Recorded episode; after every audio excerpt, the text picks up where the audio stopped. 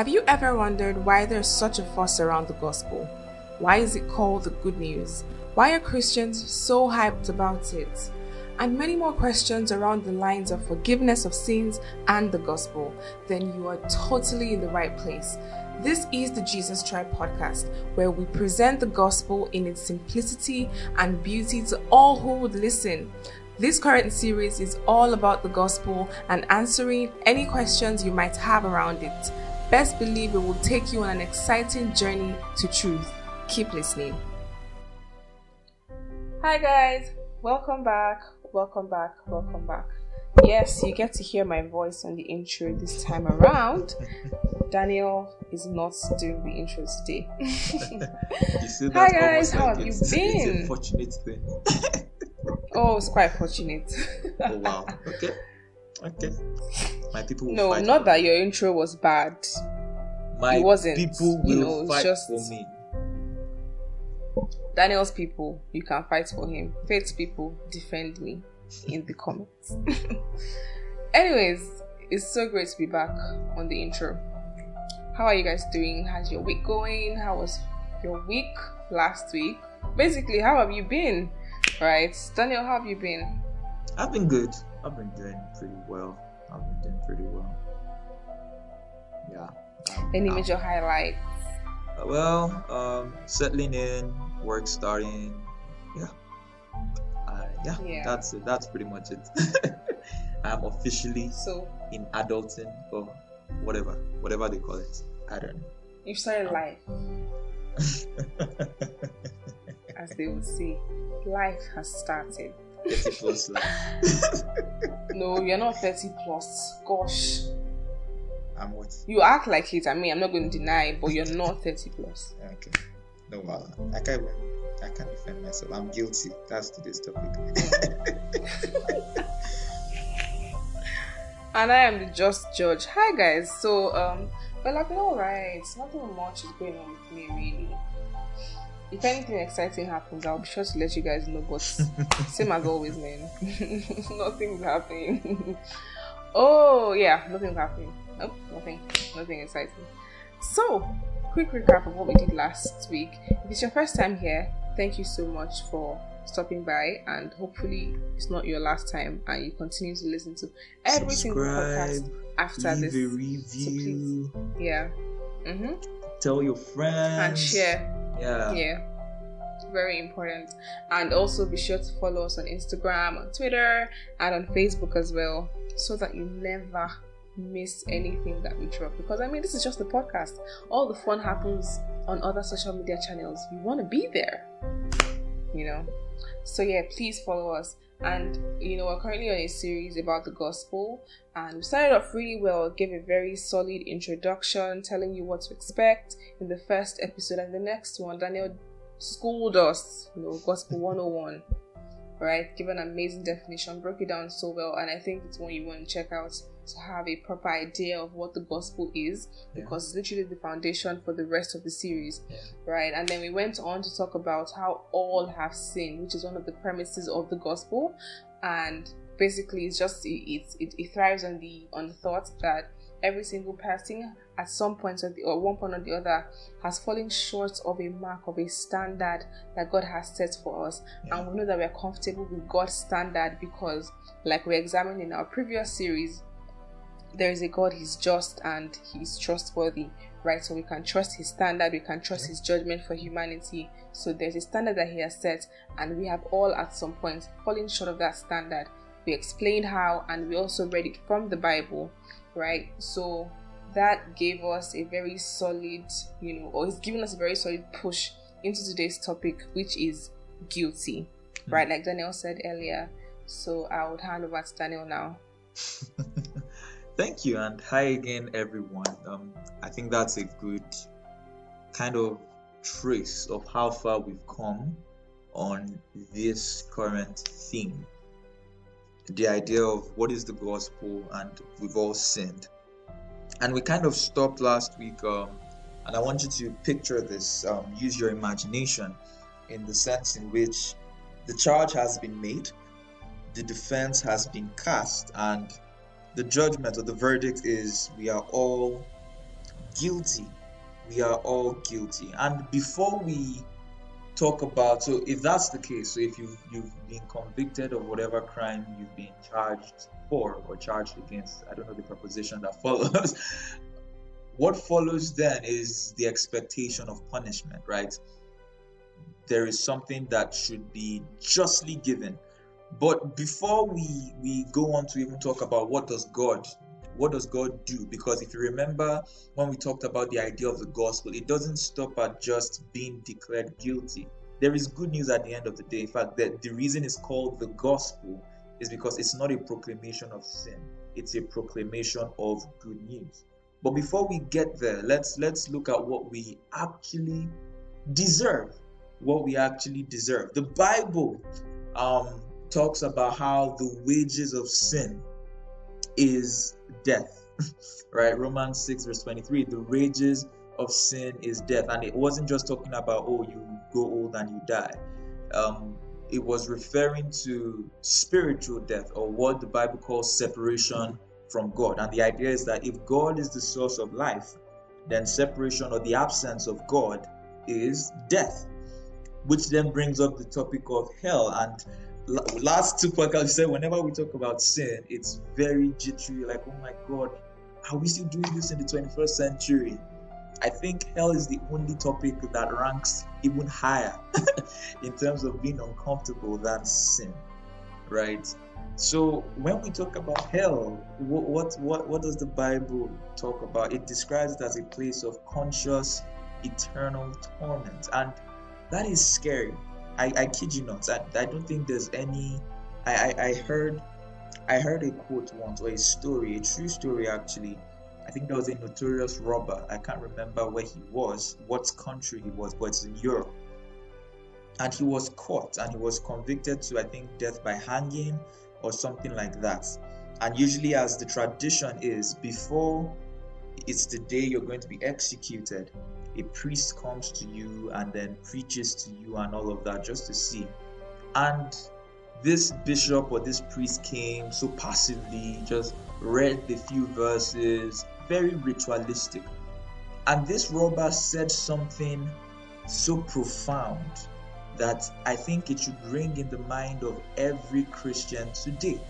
And what he said was if this place you talk about is as true as you claim it is, then I would not have presented it the way you did. I would be willing to walk through the whole of England, I think, even barefoot on glass to ensure that even my worst enemy doesn't go to the place you've described. I think there's another atheist, I can't remember his name. He said that if the idea of hell is as accurately described as it is in the Bible, then no Christian, like he, then every Christian should be willing to go to whatever length to ensure that people don't go there. Basically, this is an atheist's testimony that if hell is real, then Christians are wicked if they don't share their faith. And those are huge claims. And we're going to go into all of that when we talk about how to respond to the gospel. But both, my point is, both believers and unbelievers alike, the idea of hell is one that is very uncomfortable. And what we're going to do today is talk a bit about that. Talk a bit about that. We're going to primarily discuss two major questions. The first one is that if God um, is God fair for sentencing humans to, an, to such an experience simply because they do not believe the gospel or simply because they lied or they stole? Does that deserve eternal consequence in hell? And the second one is if God is truly as loving as we claim He is, then why doesn't He just forgive everyone? Why doesn't He just wipe the slate clean? So let's let's let's look at both questions. I think just as we did in the podcast, would um, sorry in the posts, we would start with the second one, which I feel is a lot easier, which is the idea of why doesn't God just forgive everyone? And we kind of touched on this in our last podcast, where I discussed the idea that we celebrate justice. We celebrate justice. Um, I made the the um, the the analogy right of the of of the of George Floyd's killer and how the world celebrated when he was when justice was served. For instance, let's even personalize it. If God forbid my wife is killed, brutally murdered, I will celebrate. In fact, I will be grateful the day that the people who did that crime were brought into custody.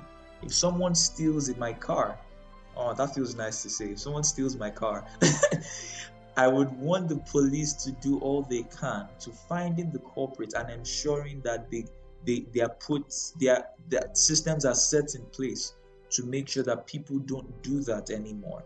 So we all instinctively, especially when we're on the other end of the pole, realize that justice is a good thing. If you're on the side of the offended, right? We are always for justice. We're always for justice. In fact, um, in the book of Proverbs, Proverbs 17, verse 15, it says, um, acquitting the guilty and condemning the innocent, the Lord hates them both.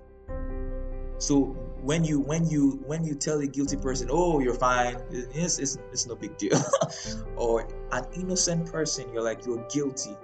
It says the Lord hates them both.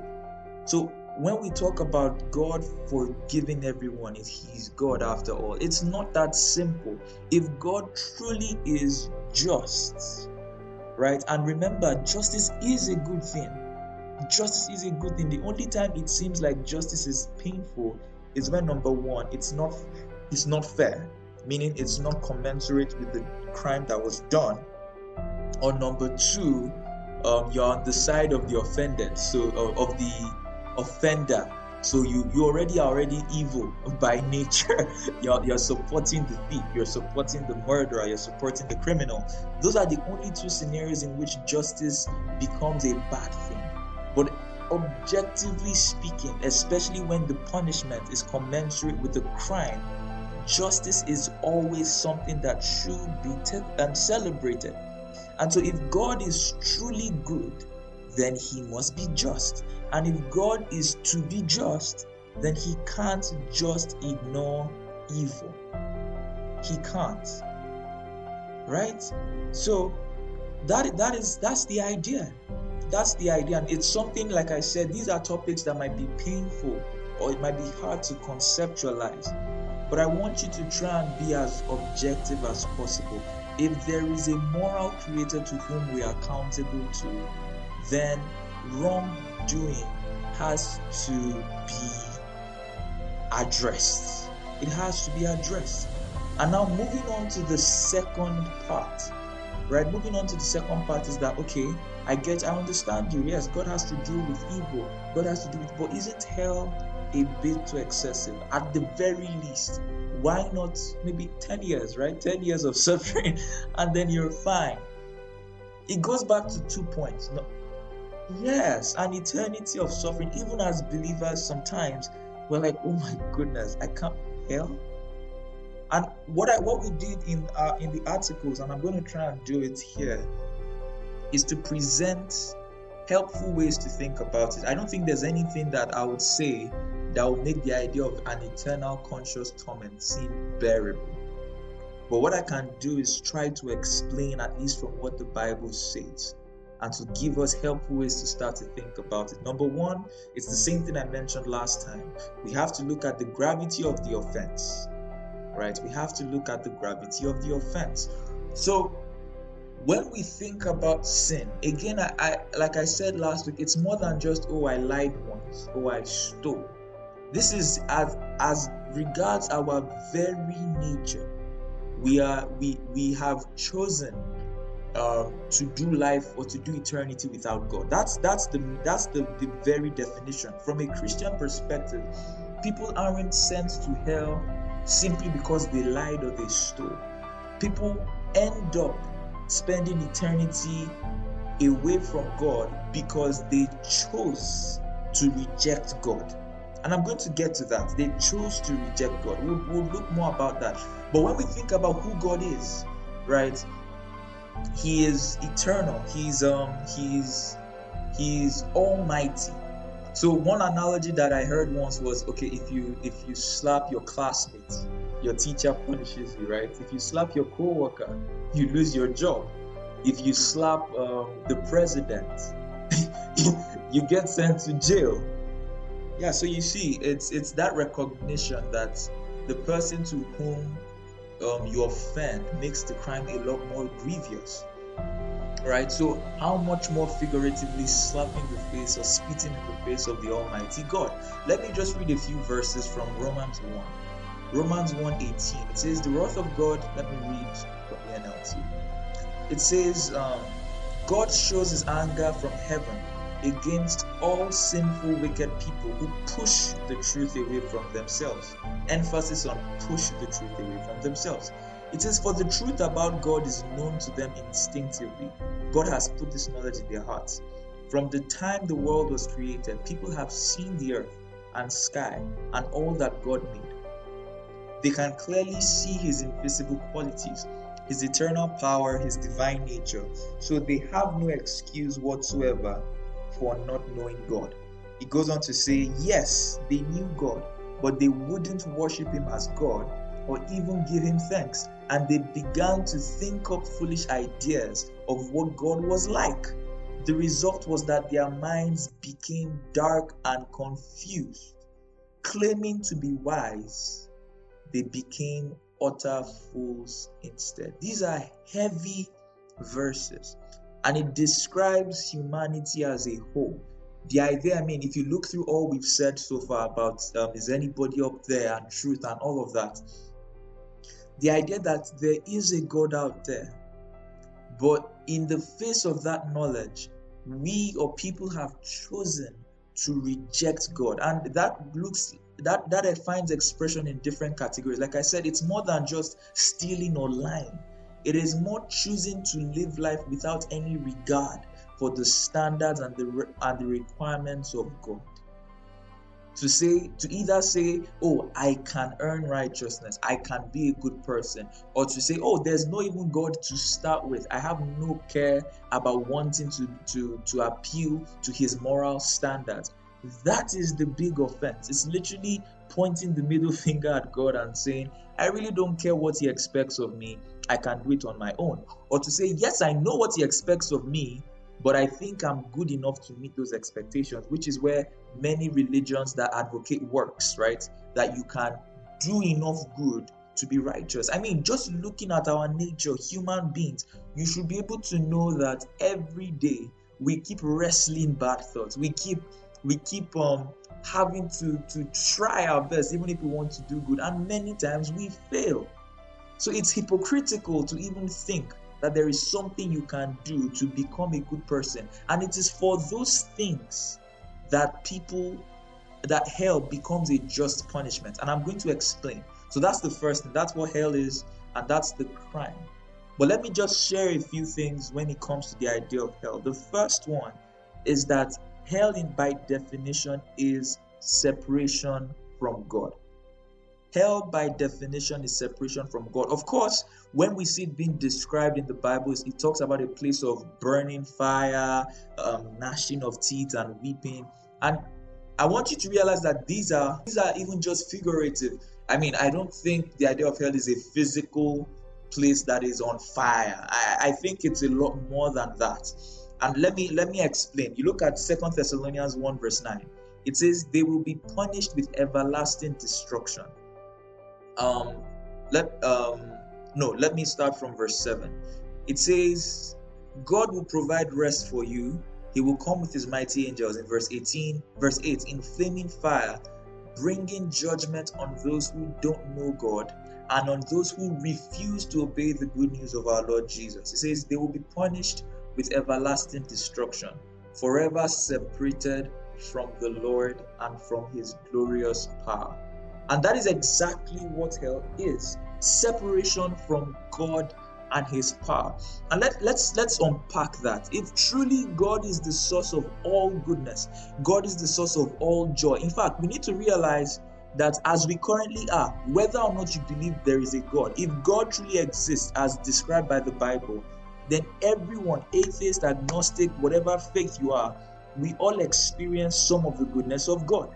We experience the beauty of nature. We experience the beauty of love. We experience the beauty of friendships. We experience joy, happiness. We can still experience things that are objectively good because God, in His mercy, has showered it on everyone, regardless of your opinion about Him.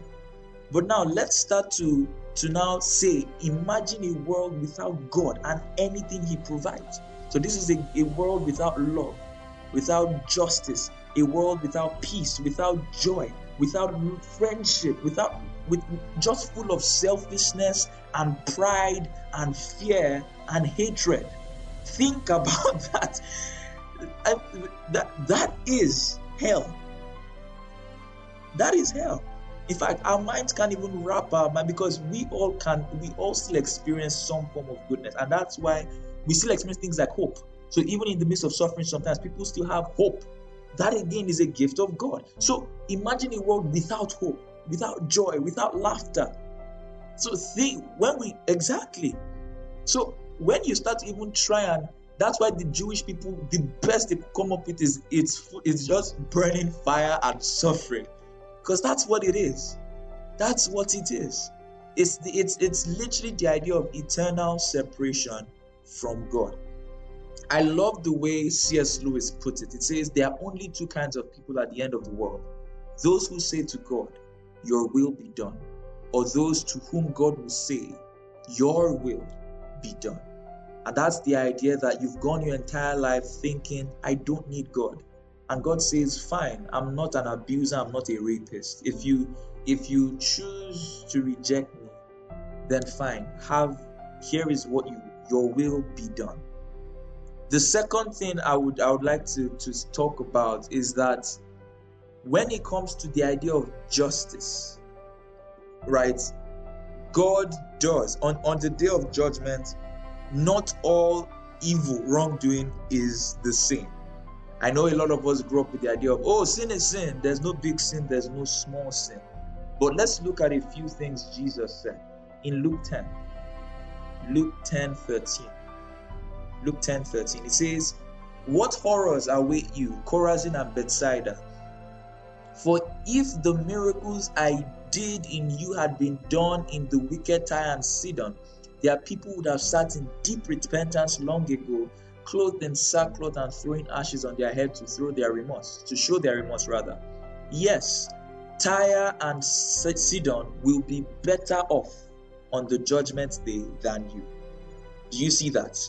They will be better off on the day of judgment. Again in John 19, verse 11. John 19, verse 11.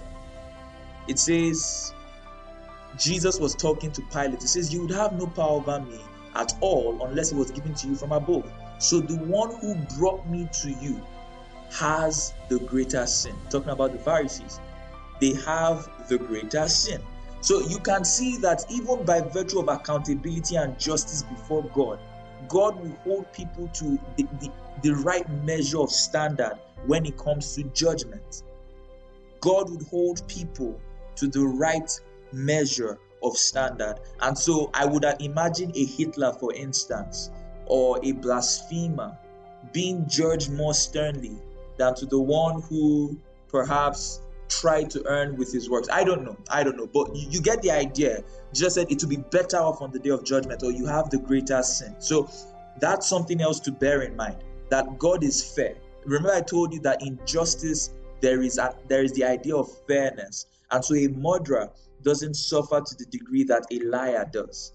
So I, I do believe that God recognizes that. And finally, it's possible that all we've said is still scary. You're like, I mean, you guys might say this because you believe you're going to heaven, but think of the millions of people that are going to hell. How can God be cool with it? I want you to know that God is not cool with it. God wants no one to perish. In First Timothy 2, Exactly. In First Timothy 2, it said it in verse 4. It says, Who wants everyone to be saved? God is not, don't think about God as some maniac that's like, ah, ah, ah, ah, hell, oh my God, you, hell, you, hell, you go to hell, and you go to hell, and you, no, no, no. It breaks God's heart when people reject Him. But if God is to be truly loving, then he must honor our choices. And if that's the case, then we all, in our bulk majority, can choose to reject God. The only problem is we're not free to choose the eternal consequences of our actions. And like I said, it's possible that from an emotional or logical perspective, you still have a lot of questions. Please send your question. I really appeal to you. We could easily plan a separate question and answer session if we get sufficient questions. Send us a DM on Instagram, on Twitter, on Facebook, or just send us an email. TribeJesus, I believe, at gmail.com. Or just yes, mess, if you can Jesus. get your hands on either Daniel or Faith, reach out to us and we'll gladly um, help you. But what I want to console Look at you, you talking about yourself in third person. What? I said, look at you talking about yourself in third person. Oh, yep, yep, yep, yep, yep. but let me just leave this concluding thought is that even in the face of questions or doubts, I want you to find consolation in the fact that God is good and God is just. If we as human beings have been created to recognize good and evil, justice and injustice, then it goes by definition that the one who created us cares about justice. If we look at the news and we see children suffering and it breaks our hearts, I want you to know that it breaks God's hearts even more. And so, yes, God, we can trust that God will do what is right. One thing that has always helped me is that I, I strongly believe that on the day of judgment, no one will be able to say God was unfair. No one. It would it will be very clear that God has done the right thing. And I want you, if you're someone who still struggles with that, while you search for answers, I want that to be a barricade among, around your mind that would comfort you in the face of doubts and contradiction. Yeah, I think wow. that's it. I think yeah, that's a good place to end. That's a I good agree. note to end on. I agree. Um, so yes, like Daniel said, if you still have any questions, you can send in your questions. Be anonymous as as much as much as you want to. If it's a conversation you want to have, we're also open to jumping on calls with you and you know hearing you speak, hearing your point of view, hearing you argue. Not even argue, but just hearing what you have to say. We're more than happy to do all of those for you. So please reach out. Don't hesitate to reach out. We love having this kind of conversations and We'll see you next week. Thank you for tuning in. Till next Thank time. You. Bye, Tribe. Bye. Bye, everyone. Thank you for listening to the Jesus Tribe podcast. We are an organization aimed at presenting the gospel of Christ in its simplicity to everyone everywhere. If this podcast has stirred up any questions, please feel free to mail us at tribejesus at gmail.com. Follow us on Instagram or Facebook at Jesus Tribe to stay up to date with our other activities and content. Till next time.